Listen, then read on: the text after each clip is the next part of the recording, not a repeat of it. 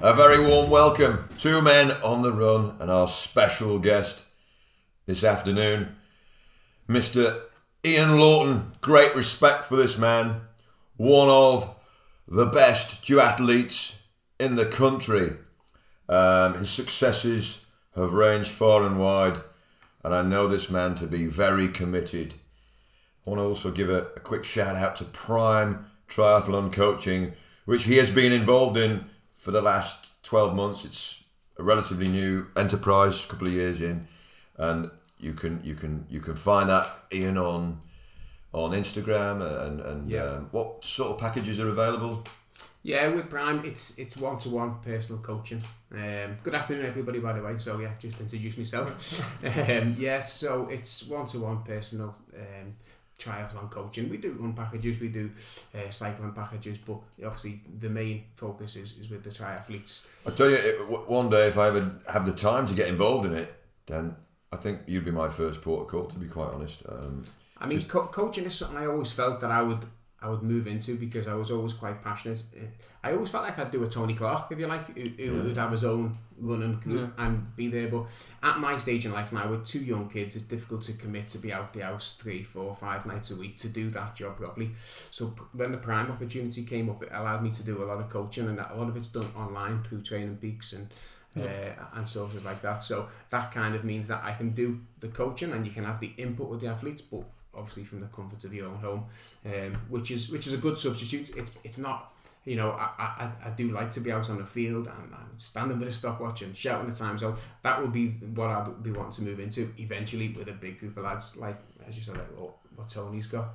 Um, but yeah, wonderful. And he said, he- he- he's at your stage of life, he's 39 years young, 40 in the 14 December. December. You're still a Liverpool Harrier on paper. Yeah, uh, that I think that's down with the Athletics Association, but I, I mean, We- I, I mainly can be for Merseyside now. We could sneak you in the team then, maybe. would that be allowed? I don't know. It would be allowed, wouldn't it? Yeah, you'd have to speak to Taff on that one. Big shout out to your lovely wife Emma and two young children there, Thomas and Amber. And you've a brother in the family, Robbie, who is a very he was a sort of semi-pro footballer. Who did he play for? Played for Altrincham. Altrincham, Um, yeah. Yeah, that was he spent most of his years at Altrincham. He had a, played locally at Marine and Vauxhall, and then he moved to Altrincham and had quite a, a few years uh, as Altrincham captain. Um, in the Vauxhall conference, used to be called the Blue Square Prem them days. Yeah, yeah. Um, so yeah, Injury prone or yeah, yeah. It, I mean, wasn't injury prone, but as he got older, uh, footballers wear and tear takes over, doesn't it? So it became more difficult for him to keep playing week in, week out, and then the rotation come in. Then he done a bit of coaching, and he stayed with um, with, with Alty for a bit, and then he moved back to Marine and, and spent a season at Marine, but as a coach, um, which was good. And um, then he decided enough was enough, and, and he and he bought a bike, and he sort of started cycling, and that's what he does a lot of now. And now he's, he's working very closely with yourself on the road cycling. You Yeah. did about 55 miles this morning. This morning we've been out this morning, yeah. He was yeah. alongside you. He was alongside me this morning, yeah. If you don't mind me asking, how old would your brother be? He's 42. 42, so it's about a three year gap there. Interesting. Yeah. We're different types of cyclists, to be honest, because I'm more of a uh, a time trialist, if you like, where it's just like one pace for, for a long period of time. Where he does more like road racing, which is a bit more punchy. Um, So if it was a sprint, I'd have no chance. But if it was like a, a long straight effort, then he'd probably have no chance. But you can you can still train to get it up to a point. How do you keep your? Because I know you're so keen. It's, it's d- determined. Determined. That's the word. On a daily basis, you've got your family. You have got the back. How do you get that life balance and, and being so committed? You don't sleep. That's what you do. yeah. You don't sleep. Yeah. yeah. I mean, my normal day would involve getting up at five in the morning, um, and uh, and, I, I go training sometime between half five and quarter six in the morning. I generally get back by about seven, between seven and quarter past seven. Kids ready for school, that sort of stuff, and then go to work. And your diet. What would you you be you be having something before that first initial? No. nothing. No, no, You I go just, straight out there, and then what would you have when you got So- when you arrived home? Just normally a shake, you know, a, a little protein shake of some sort, and then um, maybe a breakfast bar I'm feeling hungry. Depends how long we've been out for. Depends on the type of session you've done, um, and then get myself to work. Yeah. Your training consists of uh, cycling, swimming, running. Do you do gym sessions on top of that as well, or? Not in the winter. You try. Um, you try and get some. I, spend a lot of time on the bike doing uh, what I would call heavy gear efforts. I don't even know what they are. Um, No, no, But, but basically, for those who are listening who are mainly runners, cyclists will spend time in the stiffest gear possibly that they've got. So your cadence, which is the speed that you move the pedals, is very slow. Um, and then that, that, that is almost like a, a weight session within your legs. So you could be doing like 10 by 3 minutes on a really, really heavy gear. You know, you, you live on a slight hill or whatever, you just put it in the stiffest gear you've got and just try and ride up the hill um, fast but in a, in a low gear and it really really burns the legs that's kind of what I would use as more like weight training as well as cycling Yeah, interesting. Um, Matthew, have you got a, a question for? Um, I mean, we're going to go. We're going to start at the very beginning. I was going to say, yeah, we'll jump Yeah, back we'll- to sort we'll of go to- obviously, yeah. you know, you started out as a as a runner primarily. That's sort of uh, your, your main background back in, and obviously quite a, a successful runner as well as uh, under 13s. You won, you were part of the, the national uh, road relay uh, Yeah, team and won the under in- 13 title there in Sutton national, Park so- it was yeah Yeah. um, yeah it was that was probably one of the the, the first times that, that you, you tasted a bit of success with it Yeah. because we were the four of us were national champions um, which was which was brilliant. I went off on first leg um, brought us in in first as well and I, I got the second fastest split of the day. Um, so yeah it was it was really really good that. It was a huge moment and we got interviewed by Athletics Weekly. We were just kids you Yeah. know and it was uh, it was brilliant yeah. Yeah it was really good. Let me ask you about your upbringing. Whereabouts were you brought up, uh, and did you enjoy? Did you have a happy upbringing? Yeah, yeah, yeah. I lived at my mum's uh, in in Lee Park in Liverpool. Lee. Park. Lee, whereabouts was that? Lee Park. That's kind of like South Liverpool. Mm. Um, it's uh, it's it's not like a, a mega rich area. It's it's got better as the area as the years have gone on, but it was just uh, South Liverpool, sort of Sefton Park. no, no, further away from town than that. Yeah, if you're away. talking. The, the closest village to us would be Gateacre Village. I don't Mm. know if you know around there. You probably know Woolton from running up and down hills. Yeah. Yeah, so I mean, I live about a mile away from Woolton. Right, You know, that, that's where my upbringing was. Yeah. Um, Woolton, but not as rich yeah. as Woolton, Because Mm. Woolton's quite a rich area. So we just had a two bedroom house. Me and my brother lived there with my mum, and it was uh, yeah, it was And, fine. and your schooling, did you did you find uh, sport, you know, in, in, in schooling or? yeah, yeah, it was it was. My dad used to. Um, he took the indoor athletics team as uh, when we were in juniors. Right. Um, so I don't know if you've ever done indoor athletics. It's Yeah, I've kickboards yeah. each side. Was yeah. he a teacher in the school? No, no, no. He just came in as a volunteer. Um, so me, me and my brother were in the same school. My brother was obviously going through the system a little bit earlier than me. So when my brother was, was quite good in athletics, my dad offered his services to uh, to, to help with the school. And then um, and then uh, when I got to first year junior, I then made the actual school team, which I was, was quite pleased with really because it was it's not just individual years, it's just one school team. So you're competing against you're in year four, you're competing against guys in year six. So uh, What was this? What was the school called? Belle Vale. Belvale. Belle Vale Belvale. Yeah, I know the yeah. Morrisons there. Yeah, that's right. Yeah, yeah, Yeah. yeah. well, that's that's right bit where I've grown up all around there. I know that. Yeah. So um, so yeah, and, and that's how it all started really from the indoor athletics. My brother actually broke the the, the, the four lap record and the standing triple jump record when he was in year six. Uh, I was only in year three at the time, Yeah. and then I came up, and then when I got to year six, I did the exact same thing, broke his both records. I broke the standing triple jump record and uh, and the four lap record. So not a competitive family then. No, anyway. no, it was, it, was, it was just coincidence to be honest. But um, yeah, we just seem to have the, the same genes to be able to do the because neither of us were that good at the standing long jump or the, the standing vertical jump, Yeah. but the standing triple jump we could actually both do quite Right. well. Probably just comes from playing on the streets, trying to get across from one end to the other. Yeah. You know, but yeah, Would you have been playing football in the streets? Yeah, I and played which, football. Yeah, I, which team would you be going for in the city? Uh, I was a Liverpool. Well, I Oh. was not. I am a Liverpool fan. Yeah. Um, I had trials at Liverpool Schoolboys and Everton School of Excellence. Yeah, so I played played quite a bit. But it got to the point when you get to like um, that kind of age of midway through your senior school, you've got to kind of choose that you can't really do both because you can't play football on a Saturday for the school on a Sunday and then run across country. Oh, sorry. Football on a Saturday, then run across country on a Sunday. If you turn up Sunday and you're just knackered, and then you're full of niggles all week, and so yeah, you had to, one had to go really. And and you made that decision to, to go with the running. And, Yeah. and you joined the Liverpool Harriers. Yeah, that's right. That yeah. was your first club. Yeah, yeah, Mm. yeah, yeah. That came from um, Ernie Gallagher. God, rest his soul, Ernie Gallagher. I've heard the name, yeah. Yeah, Andy Gallagher spoke to me at one of these school cross countries when I was in year seven um, and said, Why don't you come down? And one of the lads I was mates with in Gateacre, um, a guy called Neil, um, his dad offered to pick me up because he was going there, so that's how it all started. And what did you find of the setup at the time with the Harriers when you were? I loved it. Yeah, Loved it. Yeah, absolutely. Yeah, it was it was brilliant. Tuesday, Thursday nights. It was the, the best nights of the week. right. Yeah. Um, and we trained with Taff to start with. Taff had us in a little group. Then we moved up to Bobby Woodall's group. Um, probably you don't know Bobby Woodall. He's, he, No. he's not been around for a while, but he was he was a fantastic coach, and he was he was like your your best mate as well. Yeah. Um, he was a top man, and uh, yeah, and I stayed with him all the way until I was like 18, 19 really. Um, and then it used to start as Tuesday, Thursdays, then it became Monday, Tuesday, Thursdays, then it became Monday, Tuesday, Thursday, Fridays with a long one on a Sunday. So it was funny because the area I grew up in, a lot of the lads that you knocked about with, they weren't always nec- necessarily into sport, but you spent that much time at the running club that that be, they became your mates. Yeah. You know, the, your best mates were the ones that you ran with. Um, and it was a great way to grow up, I thought. And I would love my kids to, to do that as well because hanging around on the streets and playing football is fun, but sometimes, you know, someone's throwing bottles and someone's getting into trouble and the police are turning up.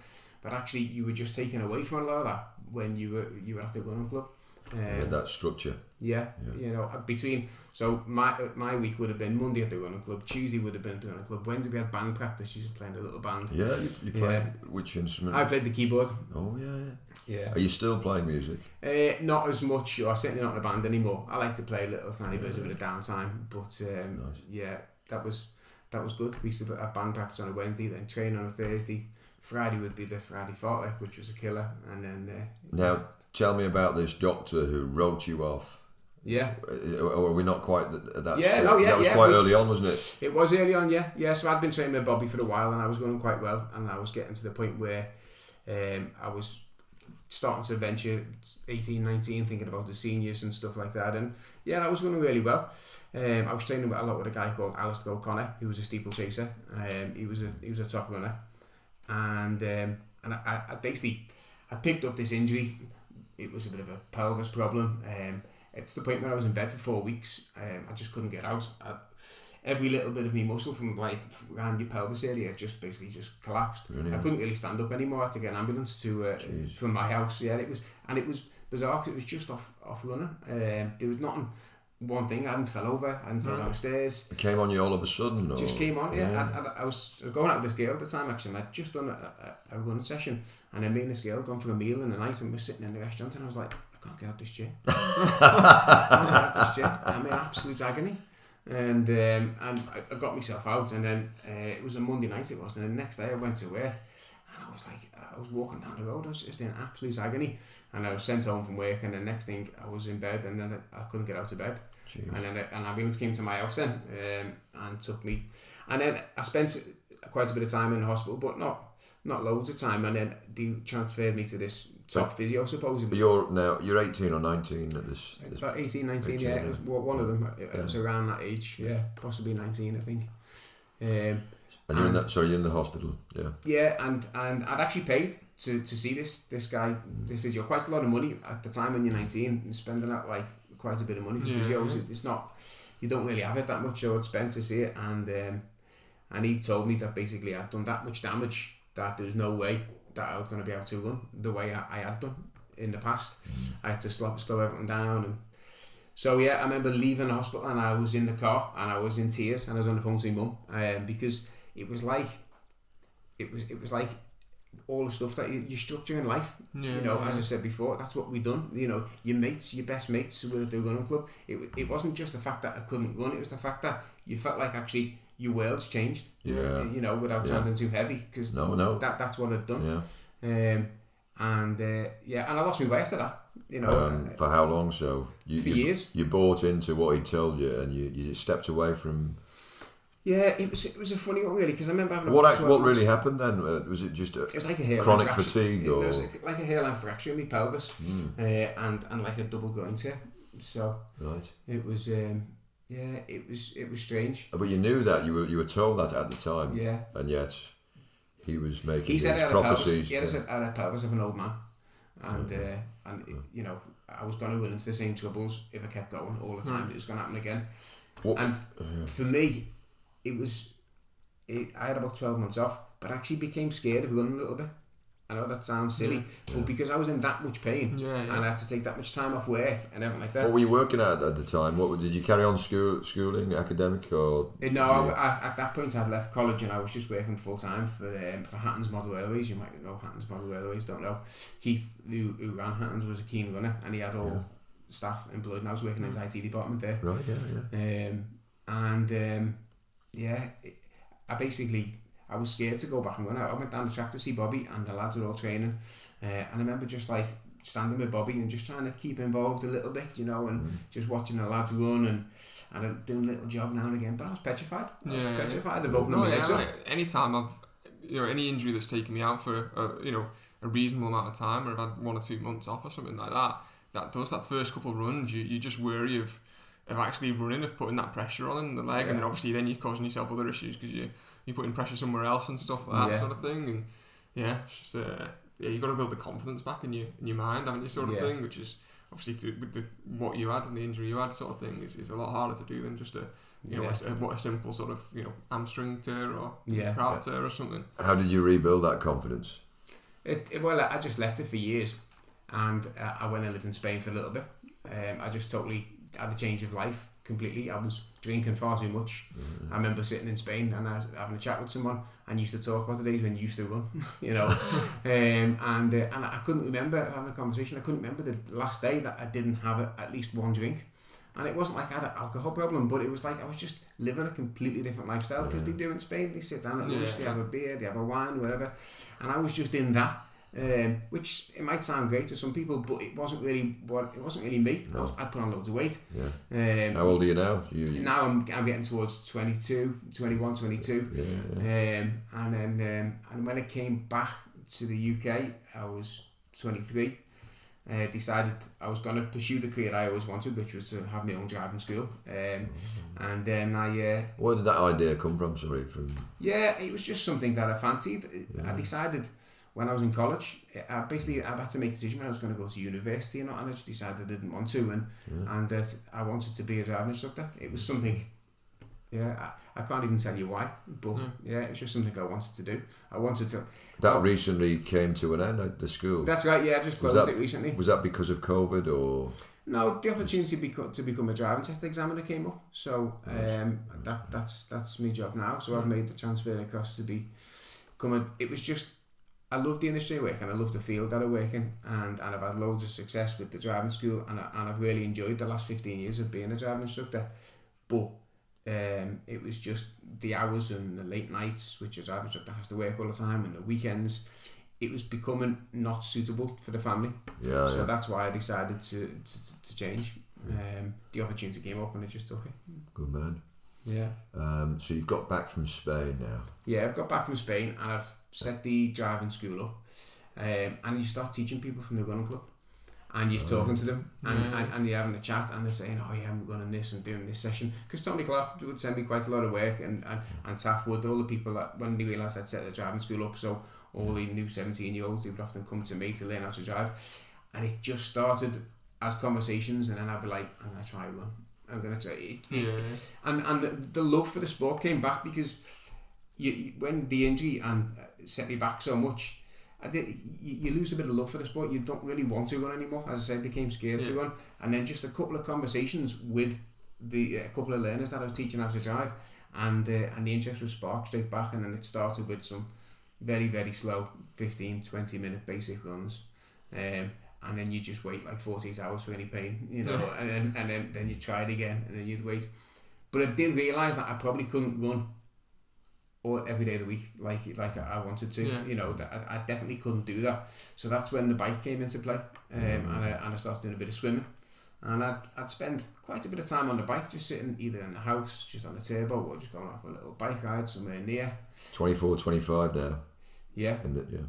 yeah. And and are you, are you think feeling competition? Are you already set your mind on competition, or is it just Yeah, you start look, you start looking around at, at, at events that you can possibly do that involves a bike because when I first came back, I wasn't at the level where I was going to be competitive as, as a runner because you're running like at this stage I'm running 17, 18 minute 5Ks, solid enough for, for some people, but it was never going to get me, you know, to, to, to winning races. Um, whereas if you if I looked away and I looked around a little bit, and I looked at some of the other events that were going on, you're thinking, well, a 17 minute 5k in a duathlon or a triathlon world is actually, it's it's not that bad. It's it's it's okay. You can be competitive with that if you've got a good bike, and you can cycle fast. Then you can be competitive with that. By the way, for the listener, recently ran fourteen fifty four for for five k. Yeah, Yeah. yeah. Yeah. So yeah, and that that's obviously just been years of consistency of just doing being able to run three times a week because that's all I run and that's all I've ever run since my mid twenties now is Three times a three week. times a week. Yeah. Mm, I was, interesting. I was impressed he didn't throw in his own Yeah, yeah. little performance there. Yeah, So yeah, he was just yeah. a not like two ahead of you. There. I'm quite, I'm quite, quite impressed he held that back actually. no, Ian, Ian's wiped the floor with me many, many times in No, but I'll give. John Joe the, John Joe the shout that he deserved because he ran a 14.50 in the same race.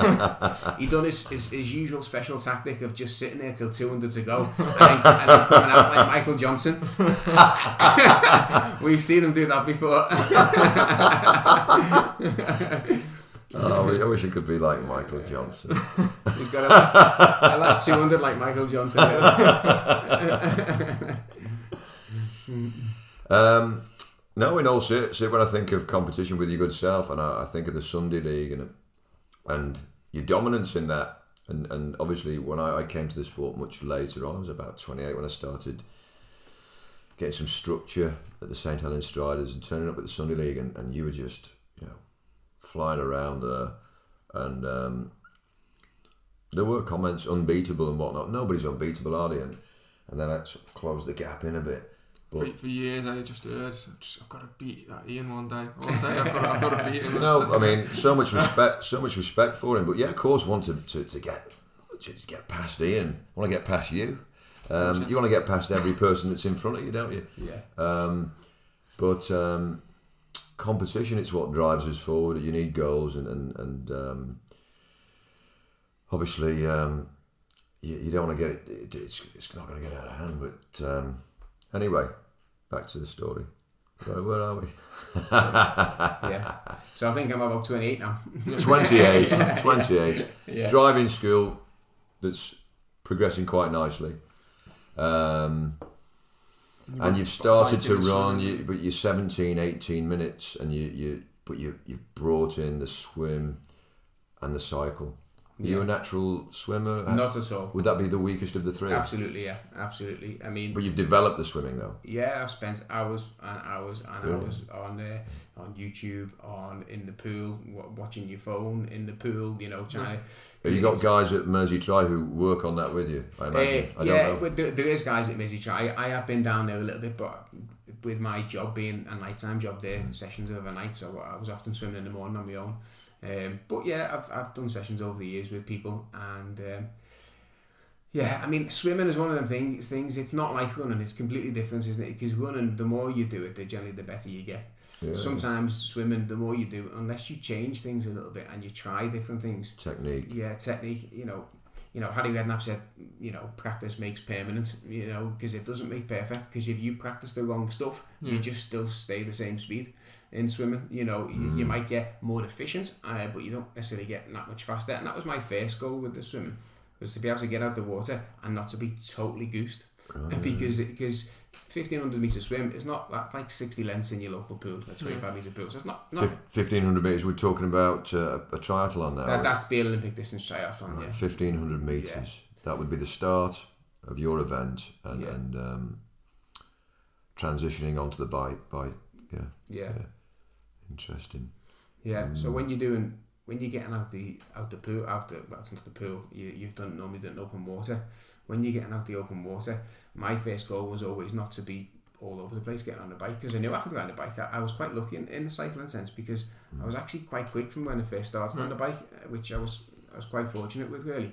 But the swimming took hours upon hours upon hours to try and get any any any good at all really. Um, Did you not have someone, you know, I know you mentioned YouTube, but someone who would Yeah. particularly correct your, you Yeah, know, in the yeah. pool, pool side or Yeah, well, the, be- the best the best bit of money I spent on it was I went to an endless pool. Uh, I don't even know an endless pool. It's like it's like a, a swimmer's treadmill, if you like, Right. and it's all mirrored inside, and they've often got cameras all around them. So you go to one of these endless pools, and a coach is normally there, and you can swim. And it's funny because when you swim, you th- you think you look like Phelps, and then you watch a video and you think that's not me. I don't swim like that. um, but when you get to see it, you, it's all mirrored inside, and you can see exactly what you're doing. And in theory, most people will know if they've studied swimming, they know how it should look. But you and you actually think you look like that. Yeah. But then actually, when you see yourself, you, that's the best way of correcting it. Then Yeah. because you can then see, well, actually, no, I don't do that. I think I do that, but it, it's absolutely not. You know, they say don't but make your hand cross over the, the, the forehead of your head. And I never thought of that. As soon as I seen a video, my hand was over there. you know. Um, so yeah, little things like that. That that was the the most important session for me. That though, that that made me realise actually what I look like. you just did that on one, one occasion or No, done a few times. a few times Yeah, and, and yeah. um, the, the, the personnel there would, would help you develop the correct Yeah. movements. Yeah. Mm. I recently coached Clark a video running and I thought, "Bloody- I didn't realise um, so much movement, you know, and, and, and uh, as you say, when you see videos, it's, it's, a, it's a real good way of sort of reflecting on, on um, poor technique. Visualizing how, how you run and seeing it, or how you swim, sort of thing, isn't it? And Yeah. seeing it, and obviously the inefficiencies and, and things that come in that you don't even realise, but obviously over the, the distance you're swimming or you're running, you play a part in, in your, your loss of energy and burning out and tiring quicker than you would Yeah. do. You know, if you if you could sort of write them and, and things. Yeah, yeah, absolutely, yeah. And I think that's something that hopefully your listeners can take from this conversation that we're having now, is that if there are any injury-prone runners out there who, who, who are struggling, you know, you, you can, over the years, my, my, as we mentioned before, I've done the 14, 54 the other week, but, um, you know, when I was an 18 minute 5k run, I was trying to run loads and loads and loads and breaking down, and then run loads and loads and then breaking down, but actually, I stuck to my structure three times a week, but it included a bit of swimming and Yeah. included a bit of cycling, and all of a sudden, just the consistency over the years. Um, you know, it probably won't be the, the same approach as what some of the lads you've spoke to because a lot of people high mileage and, and do this, Yeah, but yeah. some bodies don't allow that. Yeah. And mine was one of them that just didn't allow that. So you compensated it. So you lose the junk mileage, you keep the quality up, but you replace the junk with the pool or you replace Yeah. the junk with the bike. Um, and you don't necessarily have to do triathlons for it, but it, it massively brings you up. Well, I, c- I can um, I can share that sort of idea because I'm running about five times a week. Well, as a bin man, I'm, I'm walking maybe ten miles a day, pulling and lifting bins, and the physicality of that is, is obviously boosting the, the the overall fitness, and it's giving me that sort of endurance. I think. I think. Yeah. But then you're having those, you, you need those rest days in between because you you're doing that, don't you? Because there's days when, because I'm, I'm running seven days a week and double days, a lot of them and stuff like that. And obviously, when I come uh, I come back and, and say you're going for a run or anything, and you you know you're resting out, and you know I'm, I'll leave it today sort of thing and stuff because you need that bit more recovery and, and stuff from your your sort of more laborious job and things. And I'm getting older. me now- just, getting uh, older now. You see. It's funny you said about the job because as a driving instructor, my calories burned for the day are zero. Yeah. Zero was zero when I was doing the job. Um, but um, during lockdown, I got a job as a delivery driver Right. for Oh, yeah. Hermes. But it, it's you only cover a two mile radius, so you, you're not really in the car. Your car just stores your parcels. right, And yeah. actually, throughout lockdown, I was going around delivering parcels, and I'm mm. coming up to like twenty thousand steps, Yeah. twenty five thousand steps a day. You know, just off work. And I, and then when I went back to being a driving instructor, I was looking, I was thinking, I do like four thousand a day. yeah. So actually, your job can determine how much you can actually trade in that Yeah, aspect. You know, that's it, yeah, and I, I sit behind a desk most of the Yeah. time and just I'm just chatting to runners and stuff like that, so I'm not really expending anything while I'm in work. So yeah. um, Before I forget, you, you mentioned watch. Is there a watch that you would recommend for, for triathlons? The one that you're wearing there, what would that This be? is a Vivoactive 3. This this is a bit of an older watch, but um, but it works for me. I mean, some people love everything, don't do the mod cons of and the expensive five six hundred pound watches. This is about one hundred and thirty pound. This watch, and it does everything that you need. So well, I, I weirdly enough five years ago bought mine, and uh, mine was a tri watch, yeah, and uh, what, what is your re- mi- mine's, mine's a, a Garmin seven three five Is XT. this- what so was this, it's sorry, the- the Garmin. Garmin Both Vivoactive 3. Yeah, yeah. yeah. I, Um, but yeah, for some reason, for some reason, I bought a a, a tri watch, and uh, I think just because it did the uh, it does the Strava live segments. Yeah. So I could just like see when I was coming up to someone else's Strava segment and then try and blast it out like um, it, it synced it to the watch. But um, the ghost yeah, face. yeah, yeah, yeah. But then I don't do any swimming or cycling, so it was like I think it was like an extra two hundred pound over the the running the plain running watch sort of thing. But that Yeah. one little functionality that it had in it that, that I was actually going to use. But you've probably got plenty of comms now. Yeah. In terms of rehab, have you ever tried yoga? Uh, no, I haven't tried yoga to be honest. Y- No. Yoga, I would recommend that. It seems Yeah. to have worked for me. Just doing some of those movements. Um, and running on grass seems to. I, f- I find that plantar fasciitis, they call it, Mm-hmm. sometimes develops ever so slightly on, on, the, on the soles of my feet. And as soon as that happens, transferring to grass, perhaps, should be running more on grass anyway. And then um, David gave me a pool ball um, most recently, and I, during the, the, the Tony O'Brien podcast, I had the pool ball under my left foot for like three hours. And at the end, it was gone. the problem yeah. was gone. Yeah. Couldn't believe it. Yeah. yeah, Amazing. brilliant. Yeah. That's probably the Tony O'Brien effect. Um, 28, where are we now? 28.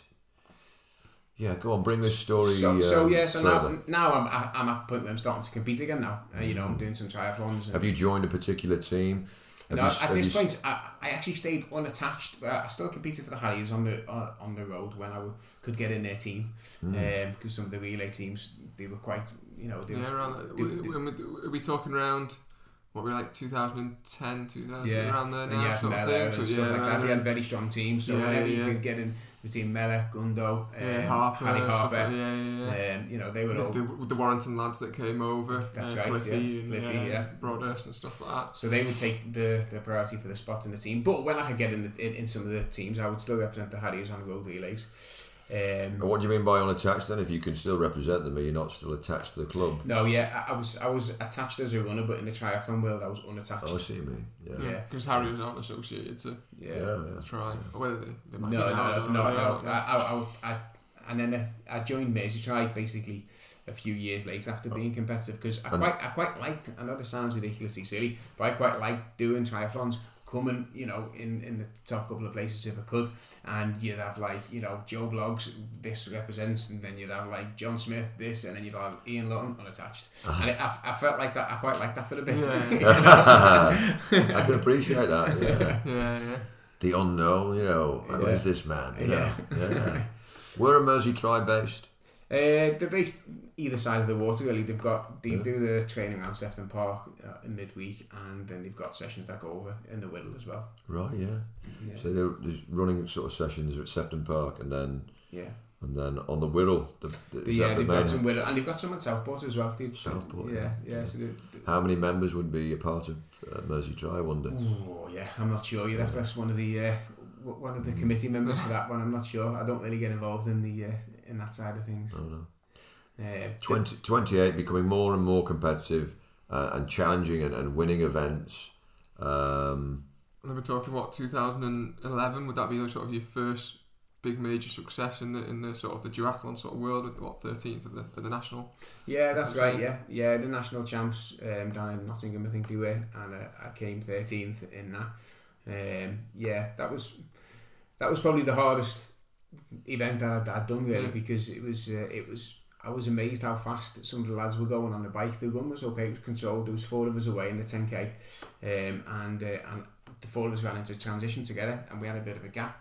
But then it was it was quite a long bike course. This one sometimes triathlon distances vary. Right. Um, so it, it was normally there'd be 40k, this was more like 45k, and it was undulating. So they favoured the strong cyclists really. So I remember getting off the bike down at about 16th because I'd been passed by quite a few of the strong cyclists, Yeah. and then getting back off and then trying to run the 5k again to finish.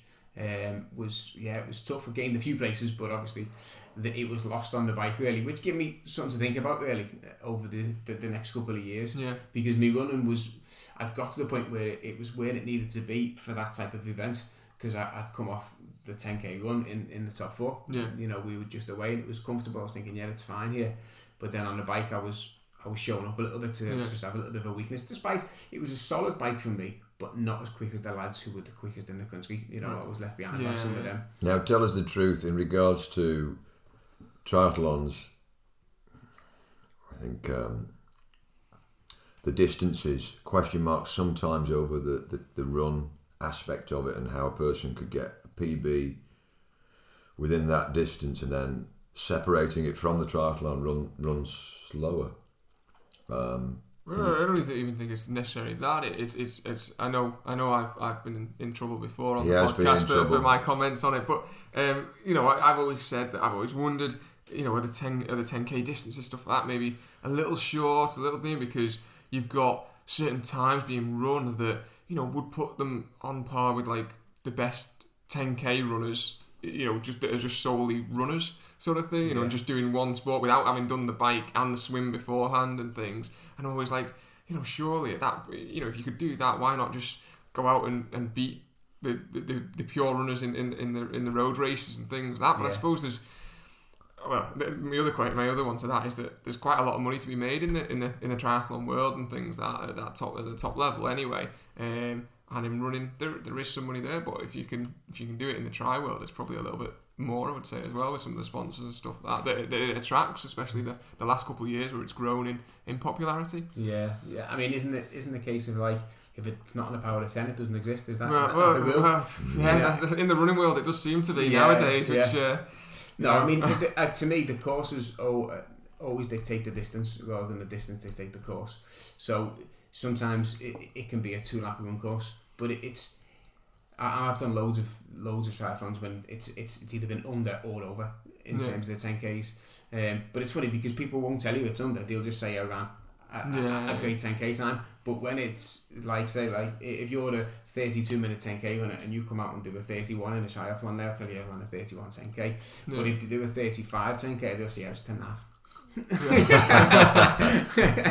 you know, but um, yeah, the, the distances are inconsistent. It's not like a, a proper 10k, like where you, it's accurately measured and, and it's it's signed off and it's licensed. And triathlons do different distances. Sometimes you'll get a 42k bike, sometimes you get a 38k bike, sometimes you'll get a 9.5k run, sometimes you get a 10.5k run. You know, the Olympic distance does move a little bit. yeah. I mean, if you're talking the ITU lads, that's probably a bit more set in stone, you know, at the high level. But uh, up and down the country, when you've got triathlons each week, and sometimes they are advertised as funny different distances. You'll see a triathlon that might be, it might have a 21k bike and a 5.6k run. You know, Right, yeah, and yeah. what people run.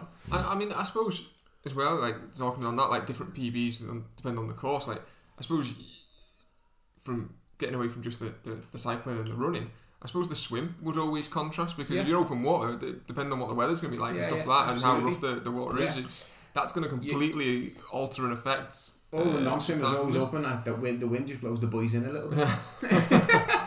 because you know, and sometimes as well in a, in a swim, you can follow the wrong path. You can be in a path and, and you can be over there, and the buoy is, is over Yeah. there. That, that that happens, and you might come out and you've swam, you know, much further than everyone else. That's because you went the wrong way. Yeah, yeah. You know, um, but yeah, the distances.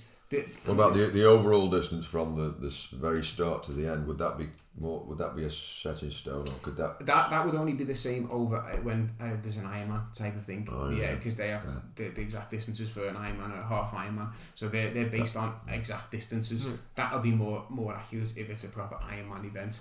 Um, but most of the, the events that run up down the country, they do just vary. The course, as I say, the course dictates the distance rather than the distance dictates the Yeah. dictates the course, if you like. Um, Mm. that that's generally how it works. You might get some people who claim they've got a, a quicker 10k PB than what they have, but let them have it. if they Yeah, want. yeah, yeah. You know. I want to talk more about diet. You're burning so many calories. Tell me about what are you laughing at, Just Matthew? laughing at how much you're eating while you're talking about diet. Tell me about you know what sustenance. What what what what's what do you have in your in your diet? Tony O'Brien, I thought his diet was impeccable. He, he really uh, seems to eat, very well. What about yourself, sir? Yeah, probably possibly the opposite to Tony O'Brien. Um, as as I've been a driving instructor for the last fifteen years, you do tend to eat on the road a bit. You know, you'll stop and grab something, which is just convenience as opposed to healthy, because Yeah. you're operating on a time schedule. I think I'm hoping now I'm, I'm moving into a new job. it- It'll change a bit because I'll have more structure and I won't be eating ad hoc. I'll have proper meal times uh, and I can be a bit more careful with what I eat. Um, but I would say over the last couple of years, I possibly more under ate the wrong things, Yeah, if that makes sense. You know, I haven't eaten enough, and the stuff I have eaten has not been the best stuff. yeah, Yeah. Um, it's different when it comes to the weekend. You've got a bit more time as well, and then you've got your long stuff. So you're going off a long bike uh, on a on a Sunday morning. So that would be when you'd fuel up properly with your porridge and your bananas and stuff like that, and then you'd come back and you'd take your protein shakes when you get home. That's a bit more because it's you've got more time. But my day to day life has often been just eat on the move, really. So not Tony O'Brien.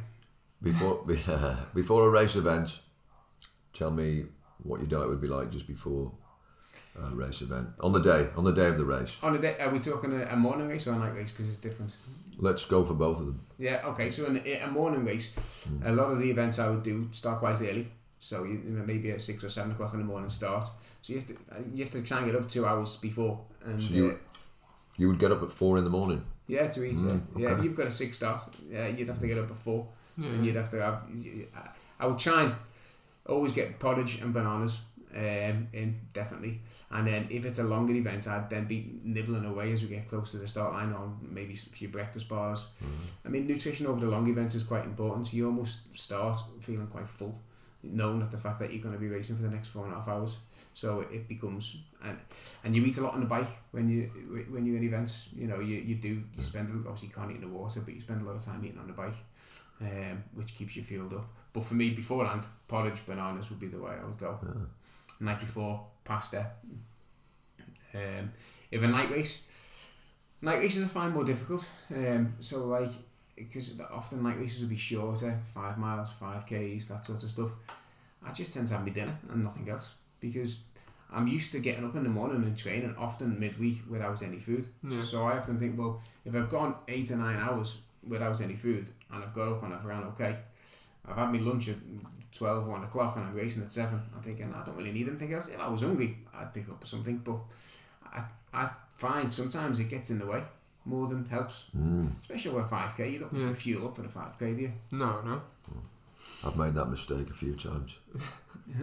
yeah. Mm. You know, it, it, I always find the night one's more difficult though because I don't train overnight. I train over morning. Yeah. So I find the morning routine much easier to do. Although Mm. eating porridge at four in the morning is a little bit tricky.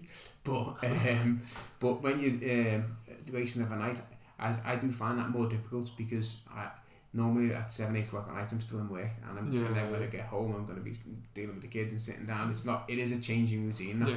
and I think that's It's- it. and sometimes it's that, that waiting around sort of thing on it and what what you know what do you eat and what don't you eat and when you have Yeah. too much of something or, or too little and things and yeah I know like I find the whole race day procedure quite stressful at times Mm. um, until I get on the start line. Uh, you know, the logistics of getting there and the parking and the queue for the toilet and you're doing this and you're doing that, or whether if you're going to triathlon, you're setting up transition. I find that all quite stressful. I just like when I'm on the start line. That's the only time I feel like I can relax really, Yeah. because that's what you do, isn't it? That's what we, we that's what we know. That's what we train Yeah. for. We train to be able to stand on the start line. All we've got to do now is, is run, and that, that's fine. I'm happy with that. But the whole logistics of going to places sometimes that you don't know and where you're going to park and what's the queue going to be like and all that. That I find that quite stressful really. But actual running it, I don't. yeah yeah Now I know Matthew wants to discuss uh, shoes. Well technology well technology technology I, I wanted to have a because you know I suppose yeah talking about shoe technology and things that obviously you know on the, in the tri world and the, the triathlon world obviously the bikes uh, the wetsuits and things like that if you you've got the wetsuits and stuff is um, you know is, is obviously tech can make a huge difference um, and obviously now in the running world shoes have become the big topic and the big discussion point and you know arguments against them for you know the too expensive you know the carbon plate shoes are too expensive and things and it makes it it makes the, the sport more difficult to do because people can't afford them or you know it's just too much of technical advancement that it's it's changing everything but then obviously you know you look at on, on the bike side of things you can get a bike that can cost the you know the price of a, of a, of a, a pretty decent car and stuff like that Yeah. to, the, um, and things like that so yeah I sort of wanted to to hear I suppose your views on on you know on the on the shoe technology side of things I mean it, going off the Olympics it looked like uh, Asics seemed to be the the try uh, winner in the in the shoe world it seemed to beat Best out the buzzer. Nikes ones yeah um, Yeah. um, Beth Potter comes out with a 14 14 a pair of Asics and everyone's got Asics. but both both the um, the men's and women's winners were both in, in Yeah. Asics shoes as well, weren't they, at the Yeah. Olympics sort of thing. So, um, yeah, what, what, are, what are your thoughts on, on, on the shoe world of things in, in, from from the running perspective, and then obviously you know that technology then as you know as it relates to sort of on the bikes Yeah, and I things mean- as well. Running is the cheapest sport you'll find. Yeah, I think you know all you need is a pair of shoes and some legs. You know, and then you just go for the run.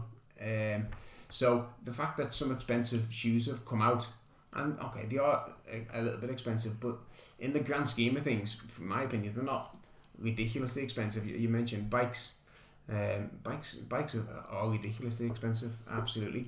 Uh, and in terms of the shoes, I mean, I, I've, I've got a pair of carbon shoes. I'm not sure how much better they are. I don't know. Um, John Joe went from fifteen forty to fourteen fifty in his what, so what shoes have you got? My, my, my, You got the ro- Asics as well. They got both of them ones. rollerblades. New Balance. yeah, yeah. yeah. Um, I'll tell you a story about the bikes. If you're talking technology on bikes, I had an old bike uh, um, that I'd bought. I'd had it for years, and I just when I first started cycling, I was cycling all the time, and I loved it. It was my, my favourite little, you know, it was my pride and joy. It was the one I learned how to ride the bike on. I got proper bike shoes and all that, you know. And then I was we reluctant to let go of it. It was, it was, and all the lads I was cycling with saying, "You need a new bike. It's battered that bike. It's rubbish." Get It was a doing the job though. But it was doing the job, yeah. Yeah. Um, and I was racing on it as well because people, you know, I'll bore you a little bit. People have winter bikes, they have a training bike, and then they have a bike that they race on. So people, someone who, who cycles a lot will have maybe have three or four bikes. Yeah. Um, some of them quite expensive, some of them very cheap. Like I've got an old winter bike that someone gave to me that I just connected the turbo that sits in the shed. So that, that doesn't even go outside, but it Yeah. does the job. It's perfect. That cost me nothing. Um, the first bike I bought just cost a couple of hundred pound. That was the one I didn't want to let go of. And then me and my wife went away and we got married. And we came back with some change because we'd saved up for the wedding. But just the two of us got married in Greece and we'd come back and had a little bit of money left over. And my wife used to come to the races with me all the time and she'd see these lads that I was racing against on these big flash bikes and me turning up on, on my bike. And she said, You should get yourself a bike. Um, so I was like, I don't, I don't, I was looking at the bikes, I don't want to spend two, two and a half grand on a bike, you know. But we'd saved the money and we hadn't used it, so we decided, okay, I'll, I'll take one for the team and, uh, and I'll go and buy this bike. And I used to quite often do a session around Sefton Park. I used to do 10 laps around Sefton Park as fast as I could uh, on my bike. And I could never break an hour. I, I was over like 62, 61, 62. Went and got this expensive bike. Obviously, the first thing you do, straight to Sefton Park, let's do it. 57 minutes. First time, without Yeah. even trying. Jeez. Yeah, and, and that's that's that's quite a big Yeah, yeah, significant difference then. Um, and that's when that's where the triathlon and the cycling world becomes a bit difficult because the ones with the most money often can go the fastest if the you know if you put the same engine in both of them the Yeah, one with the most money will always win um, which is a bit unfortunate really. But running's the cheapest sport. Running okay you might have to spend 200 pounds on a pair of shoes and that, that sounds like a lot but if that's going to knock 50 seconds off John Joe's PB. I bet it's the best 200 pound he spent, isn't it? Isn't it? You know, you, did, you bet you went looking at the receipt then thinking, I can't believe I bought them. You know? No comment.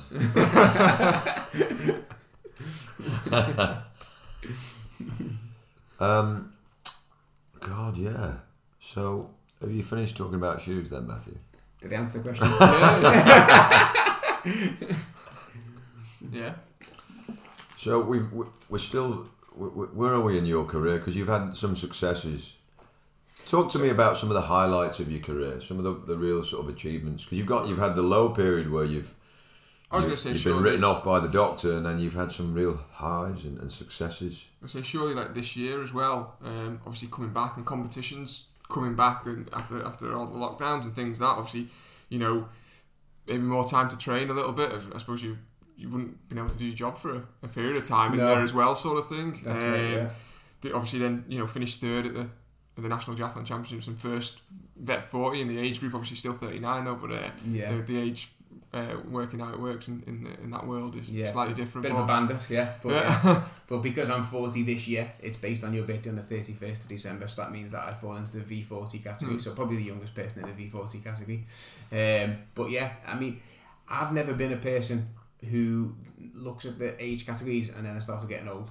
So then I started looking at them a bit more. um, but no, that day for, for the National Duathlon Championships, I was going there in good form. I knew I was in good form and I, I was I'd had a, a, good solid block on the on the bike because bike's time consuming and as you mentioned we had more time Um, so I was able to get out and ride more hours, and that's what it takes. Sometimes it just takes hours upon hours on a bike just just doing. You know, the people who have got more hours to spend on a bike will have more success. And as a time crunch person, I didn't have that luxury, but during lockdown I did.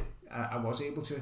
I didn't have to get off the bike at seven o'clock because I had to do to get the kids ready for school because the kids weren't going to school. I could sit on the bike. I'd start. I was still doing my morning sessions. I was still Yeah. starting at half five in the morning, but I staying until uh, eight o'clock, half eight. You know, and it didn't matter because no, Yeah, after that time the kids went up. I don't have to be home for nine o'clock to start homeschooling. Yeah. You know, and that gave me the bit of a springboard, if you like. So when I turned up the National Duathlon Champs, there I am in decent run shape, but no, I'm I'm actually really strong on the bike at the moment. Um, so yeah, and I've bought another new bike, so that helped. yeah. um, but yeah, in terms of career highs, that's definitely one of them. Um, going to the World Championships back in 2011, was it? 2000, yeah, I think 2011 went to the World Age Group Championships um, over in Spain. Right. And that's a qualification event. You have to qualify to get there, and you, you know, you it's self funded, so it's not like you're an elite athlete. Um, and the the age categories are only in five-year categories, so it's not it's not it's not a huge thing, but it's a nice achievement to get. Yeah. Uh, you know, lots of people have had it. It's good success, and you go over there. And when I was in Spain, that was uh, it was the first taste of an international event because it, there was people from all over the world, and it was great to be part of like the, the Great Britain team, if you like, Yeah. because the elite are there, the elite athletes were there, and I was there as part of the age group category. Um, but you're still part of the open ceremony, the closing ceremony. It was a, it was a bit of a festival going on. You were staying in this this um, small town in, in Spain, and it was uh, it was brilliant. It was just like a, a total festival of running and cycling. Um, and the races were on all day on the Saturday, all day on the Sunday because you raced in your age group category, so there was lots to get through male and female five year categories. Uh, and I came fifth in that, and, and I was yeah I was the second Brit home in my age category that time, and I think that was um, that was a big step forward to me that in the in the duathlon world where I felt like um, I'd, I'd reached a new barrier, particularly on the bike. I mentioned Yeah. earlier that them lads had gone past me on the bike yeah. in that way. This time it didn't happen. Um, I, I'd got come out of the run in the mix and I'd stayed in the mix on the bike, um, which was I was I was really pleased with. Yeah, Yeah. big turning point. Now, your, your lovely lady Emma seems like a rock within. You know, she's supporting you. She's at the races. Tell me more about that support because I, I imagine it's it's very important. It gives you that. Yeah, I mean, Emma's Emma's a runner herself. To be fair, well, she she she runs a bit now anyway. Um, she's done three marathons in the past. Um, since the kids have come along, a bit more difficult to to, to balance it, but it's it's it's difficult because it's often one in one out in our house, um, and you try not to take too much of each other's time. Um, but the, the, the support that you get from from at home is key because when I'm going out training or when I'm going out to events or, or whatever, they are time consuming. This thing, you know, it does take a lot of time, and knowing that the the, the kids are all okay and, and Emma's okay, and if the kids can come to the event, they don't often come that much in, uh, really because they've been quite young. But hopefully, as they get a bit older, they start coming to a few more events. Um, early on in my and Emma's relationship, we would be travelling everywhere together. Emma came to Spain with me. She came every race I'd done. She was there, um, and vice versa. You know, whenever she raced, I was always there on my bike, pinpointing, making sure she wasn't late with my stopwatch. Um, but yeah, no, th- th- that's key, isn't it? It's absolutely key to have that. I think so. So- I've seen solid I've rock. seen with other athletes sometimes they've not got that, and it's as good as they are. That they've they've you know it's it's it's it's to some extent being lost, and then it's back again. You know, but you've got that solid foundation, and it it's it's It's Obviously hard, work it's hard. for You've you. got kids though, you know. I mean, you don't you, you've got kids, have you? No, You've no, got no, kids. no. it, it's hard when you've got kids, especially when you've got two people that have got two full time jobs. You've got two young kids, and you both want to train. You know, and it, it's it's a balancing act. It's not easy, and it takes a bit of teamwork between the two of you to to understand each other's way. You know, because mm. Okay, you can argue and say that my level of competition might be a tiny bit higher than Emma's, but that's of no importance because it's it's it's as important to Emma to get out and do her bits as it is for me to get out and ma- do my Yeah. bits. It, it doesn't matter at what speed you do it at, or anybody that, that runs. It's every there's always a race within a race, isn't there? Whether Yeah. you're doing a, a 30 minute 10k or a 50 minute 10k, you're still in a race within a Yeah. race, uh, and it's as important to those people who do 50 minutes as it is to those who do 30 minutes. So it's it's it's, it's understanding that that your, your partner for her mental health, for her well-being, for everything like that. She wants to get out and run, so you've got, you've got to be the rock for her as well. You know, it works both ways. Yeah, yeah. Now, I always like to bring up social media because I'm not the biggest fan of social media, although I am. I am on on social media. Um, what are your feelings about social media? Yeah, I mean The mean, pros and cons. How would you? I, I, I, I don't. I'm not a huge social media person in terms of I'm not. I'm not on Twitter. I'm not really on Instagram. We've got the Prime account there, but but um, as an individual, I'm not. I am on Facebook. Um, it's it's good. It's got its uses if you don't kill it. You know, it, I mean, it's great for me keeping in touch with how people are getting on in terms of like results. You know, Yeah, because yeah. as runners, we're all stalkers, aren't we? Let's be honest. We all stalk everybody. Oh you know? yeah, I, I got the, uh, the elite entry list for uh, Manchester this week, Yeah, and there's yeah. like maybe sixty men in the in the elite field, and I was power of ten every single one of them through Yeah. that list. It must have taken me most of the afternoon to sort of do like, but absolutely. That was it, like, Yeah, wanted to know we- and see where people we- we were, all so- yeah, I all find I find the whole thing very it can be very easily very become very addictive.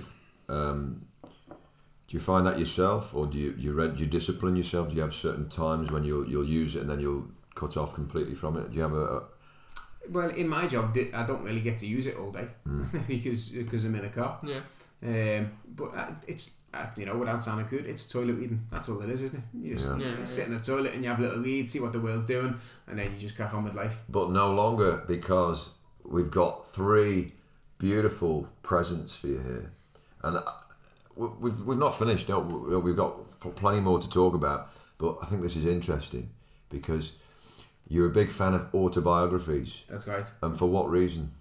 Because you, I just deal with the facts.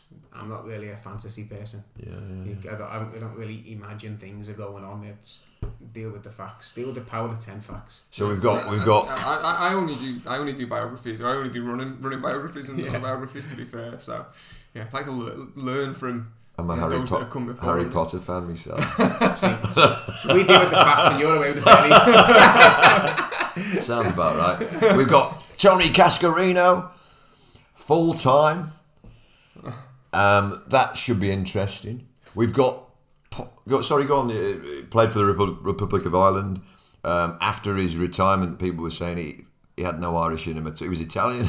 I remember hearing that headline. Yeah. Um, why why did you choose that particular boot, Ian? Well, I listen to Cash on uh, Talksport quite a lot, to be honest. I used to listen to Talksport um, Yeah, yeah, yeah. quite often. So um, yeah, obviously spend a lot of time in the car. So um, yeah, and, and he talks well. I like Cash. Does he? Re- yeah, Yeah, he used to have this uh, the weekend breakfast show with uh, Georgie Bingham on a Saturday morning. I don't know much about him. Then we've got Paul Burrell. He was the chauffeur for um, Lady Diana, I think. Uh, um, He was the one uh, I'm a celebrity when He with the uh, the funny noises when he put his hand in the box. oh, did- you know more about him than me. Why that particular one? Are you a, a big fan of the Royals? No, no, no. But you, the, the, the story of Princess Diana is fascinating, isn't it? It seems to be. Well, yeah, people are fascinated with it.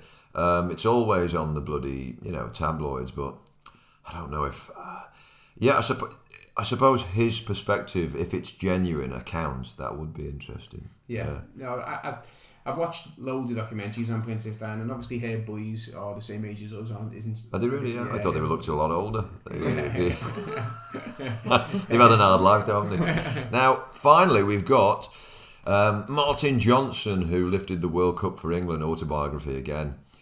You're not a big rugby fan, but Well, no, but it was better than the Harry Potter that you had done. I thought it was Twilight. He was trying to give you. To be fair, yeah. No, I mean, when, when we're talking, when, when you're talking sports books, whether you're a rugby fan or whether you're not, reading a book like that is it's about winning. It's that winning mentality. You know, he's a, he's a 2003 World Cup winner, so it's basically the, the insight that you'll get off a book like that would be great because it's it's it's facts, it's true, and it's it's it's about winning. He was looking for the Frank Sinatra one, but I wouldn't give it to him. I had to, I, I had to sc- grapple that back off. Uh, the, I just done it my way. we got four, four nice little beers there for you as well. Yeah. And um, let's continue. Matthew, have you got more questions? well, I know obviously um, we, we were talking before, and um, I think what's what's up next for you is, is Manchester Marathon. You've been training for Manchester. Yeah, Manchester Uh, Marathon is what I'm going to do. I'm not a seasoned marathon runner. I hope, you, all. I hope you wipe the floor with this fella. I will here. nowhere near him. No, Yeah, no, uh, no, I- two, is I- it two, I've got every faith in you. 54, is that, yeah, is that, next, yeah? that- that's when I done. Was it 2014? Or that was it about six years ago. Oh, oh, oh, I didn't write that down. Yeah, I think it was about six years ago. That's your best time thus far. yeah, Two hours, 36. Yeah, and you're looking to beat that significantly. yeah. It's, Well, we don't know. It's- I don't want to put pressure yeah, on no, I mean, Yeah. I mean, I'll be very disappointed if I don't run faster than that. Um, But it's it's it's a bit of a Well, I'll tell you one thing. With that 1454 5k, it, it shows. Yeah, I, You know. I, I think I think I'm. It's, it's a difficult one the marathon because my plan I set myself. I'd say before I'm, before I turned forty, I wanted to run sub two thirty, uh, and kind of I was going to do it last year, and then obviously COVID hit, and then not. And so so it's now October for this marathon. I'm I'm forty in December, um, so I'm running out of time a little bit No. now. So I decided I'll I'll give this a go. Um, it it kind of worked with the schedule anyway, and then. Um, I'm getting to the point now where I I think actually I'm getting a bit. I reckon I should go quicker than that. I don't. I reckon I might be setting myself up for the fall really by saying it now. But I think I'm in better shape than, than what a two thirty would be. So I'm in two minds now. Do a stick or twist. I made a mention to you guys here. You guys will go out and run aggressively. Do I? Do a do a John Joe and, and put myself on the line, or or do a do That's a it. on the side of caution and uh, and and I could go, I reckon I can run a safe, comfortable two twenty nine, two twenty eight, or Yeah. do a do a do a get through halfway in 72, 73 and think let's have a go at the risk of the wheels massively falling off. Yeah, yeah. And that's what I don't know. That, So you- that's where I'm at with it at the moment. You I need, you to need, you, you need to know though, don't you? Wait, wait before Well, you get on I, that I was, line. I was know. listening. I, I mean, my, my coach is part of the um, the NAZ elite squad out in, in Flagstaff in Arizona. And I was What's his name listening. again? Eh? What's his name?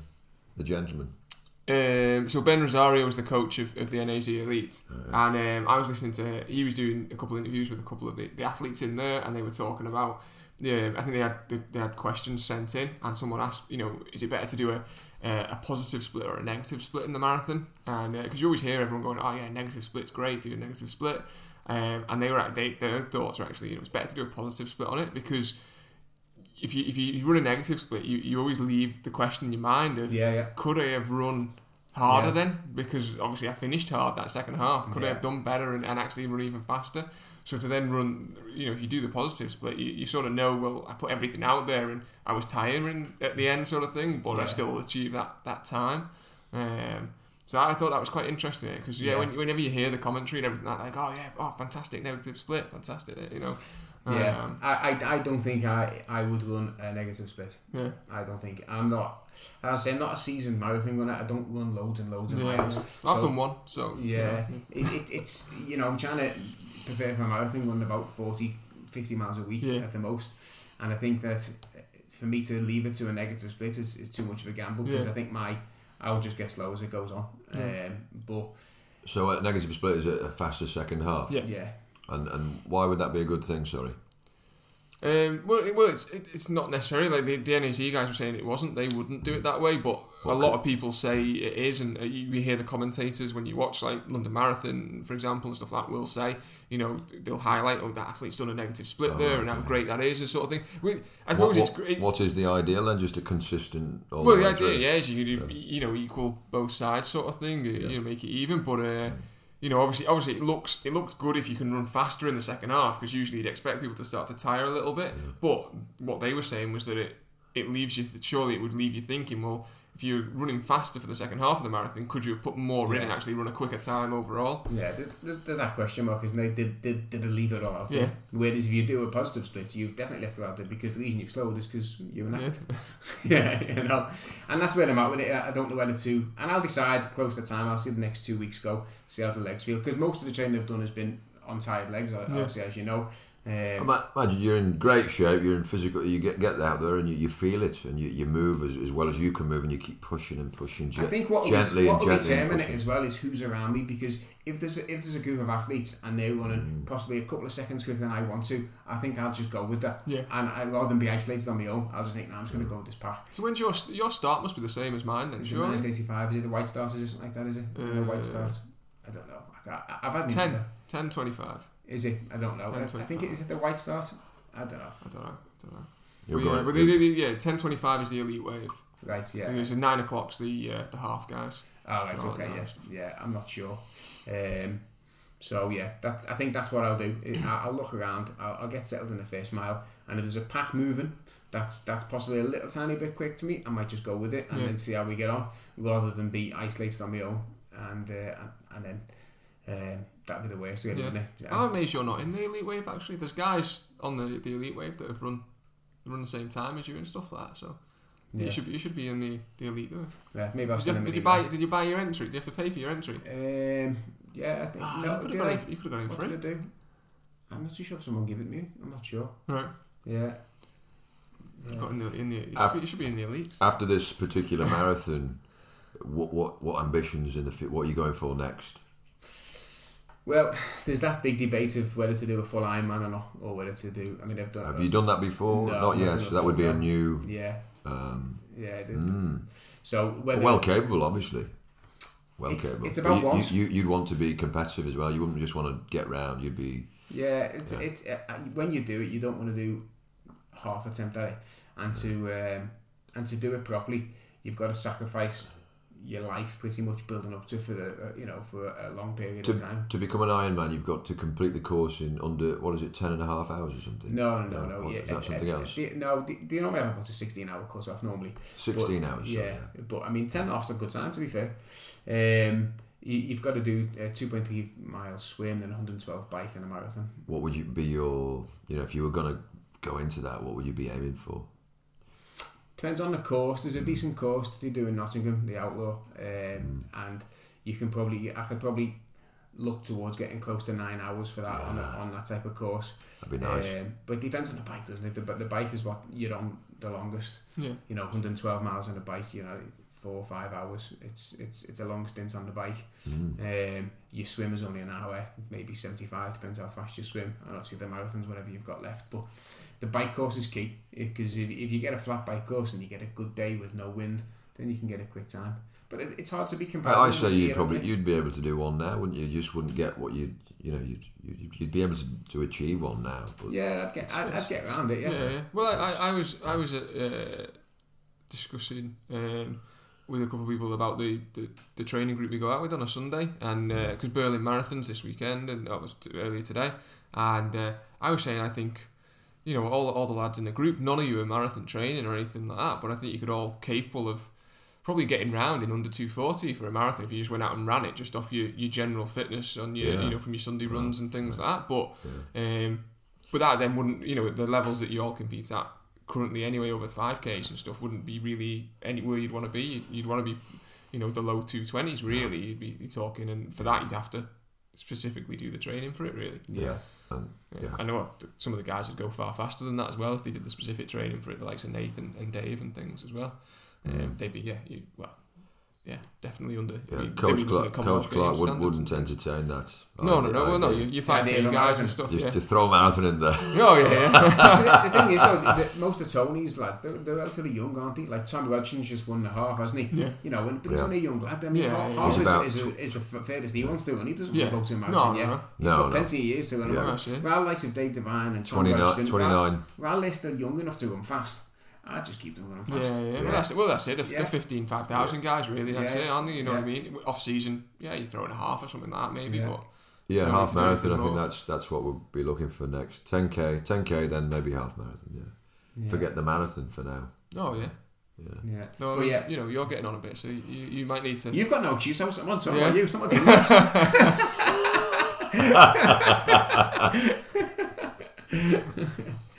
So But you're yeah. toying with the idea of. I am toying with the idea. What about what else though? What, without that, in Well, the- I'll, I'll definitely do another half Ironman. That would be the, the that would be on the list for next year. Um, and um, in terms of running as well, you're going to ha- be throwing yourself at various distances towards the end of this year. Telford 10k or yeah, well, to, to be honest, I've, I, I've I need to better me 10k PB because what is the PB at the moment? at the moment it's 31.29, but Yeah. it's to me I, I think I, I think on the right race I'm much faster than that. Well, they reckon if you double that time last time and add 30 seconds, so it's 30 and a half, is that right?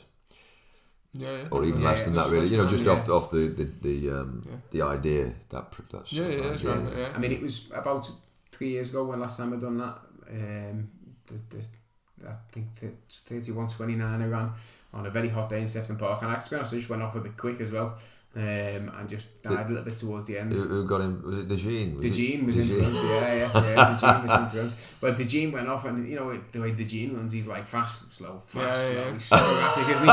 And you're like, you're getting sucked in, and then he slows, and you're getting sucked in, and then You know something about that? I, I like that sort of. Um, that makes it more interesting for me. You know, like sort you of, run like that, yeah. I, f- yeah. I feel like that's. Well, I, I think I You're did in that reading, the, mid reading the books and stuff like that, and he's, Yeah. No, I, d- I think just it nat- naturally I get a bit sort of.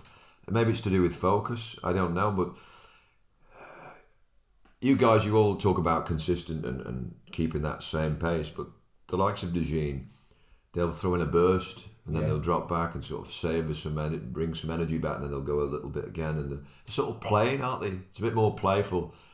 But apparently, it doesn't bring out the best times in people. That that No, but it's, it's a racing. If you're racing, that's that's you, you do it to break the other. yeah, you the snap your runners. elastic band, don't you? Yeah, would you and agree it's, with it's, that? it's, it's how it's how the best marathon yeah. runners race. ever So in, in racing that's how they've terms, you, you're playing with the, your opponents and, and they can get sucked in and, and Yeah, it's not the way to get a hmm. PB, but it's possibly the way to break someone, isn't it? Yeah.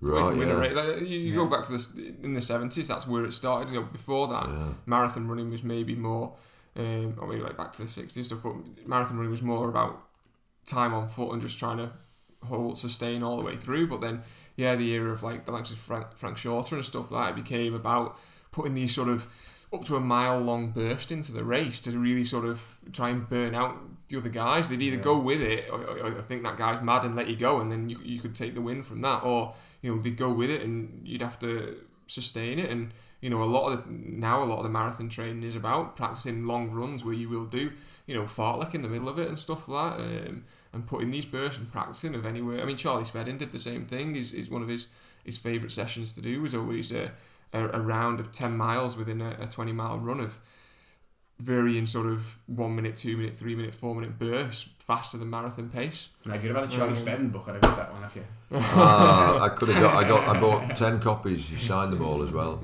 And um, I'm sorry I didn't get you one of those. That was at the, that was when we, when did we interview Charlie? It's a good good while ago now. Eight. Yeah, 18 summer, months. summer, yeah, yeah, summer 2020. yeah.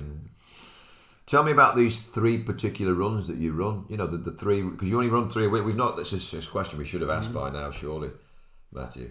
Three runs. Three runs. What what are they? So we- we're shorter interval, longer interval slash tempo, and a long run.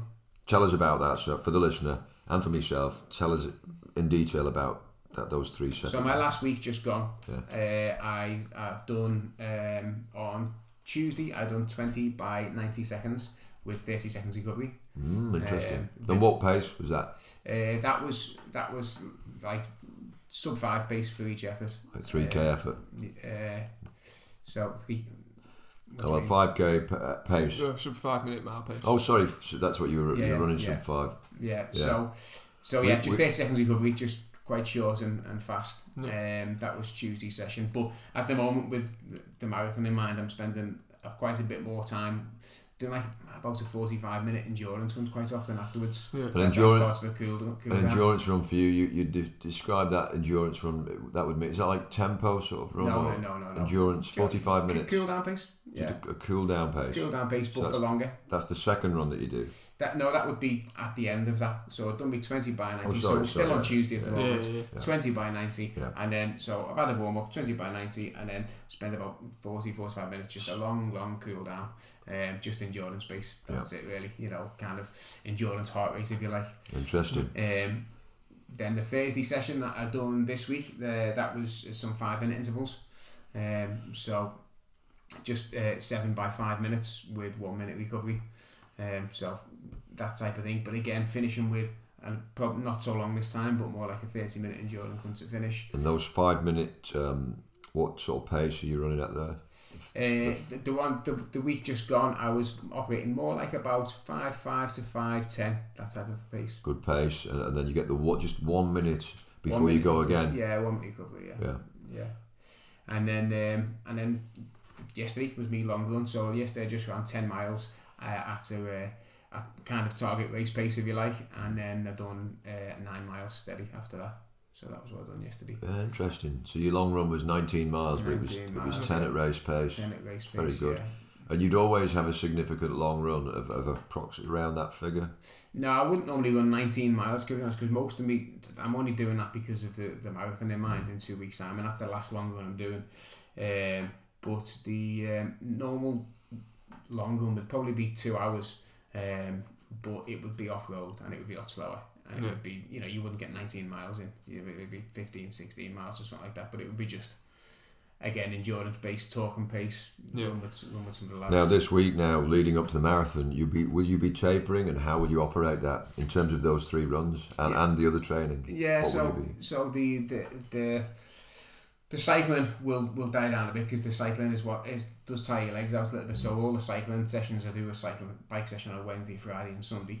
So the, the the Wednesday session will just be it's spinning the legs really, just an hour. That's all I've done this week, just an hour on the bike, just spun my legs, one or two little sprints, you know, to activate the the legs or whatever. But uh, more to kill time more than anything Yeah. else.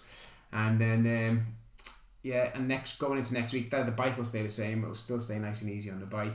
Uh, Tuesday will be a shorter interval. I certainly won't be doing twenty by ninety. It'll, I might I might do maybe some seventy five or sixties, but only maybe do ten of them, uh, maybe eight, uh, and just spend a bit of time warming down again, but not so long. Just condense it all down. But I do like to keep some intensity in. I don't like Yeah. stopping completely because you feel terrible. You know, it, ideally, what what I think is that when that gun goes in that first mile that you that whatever event you're doing it, if you've just been running slow all week in the build up to that, that first mile feels lightning sp- lightning Yeah, speed. yeah.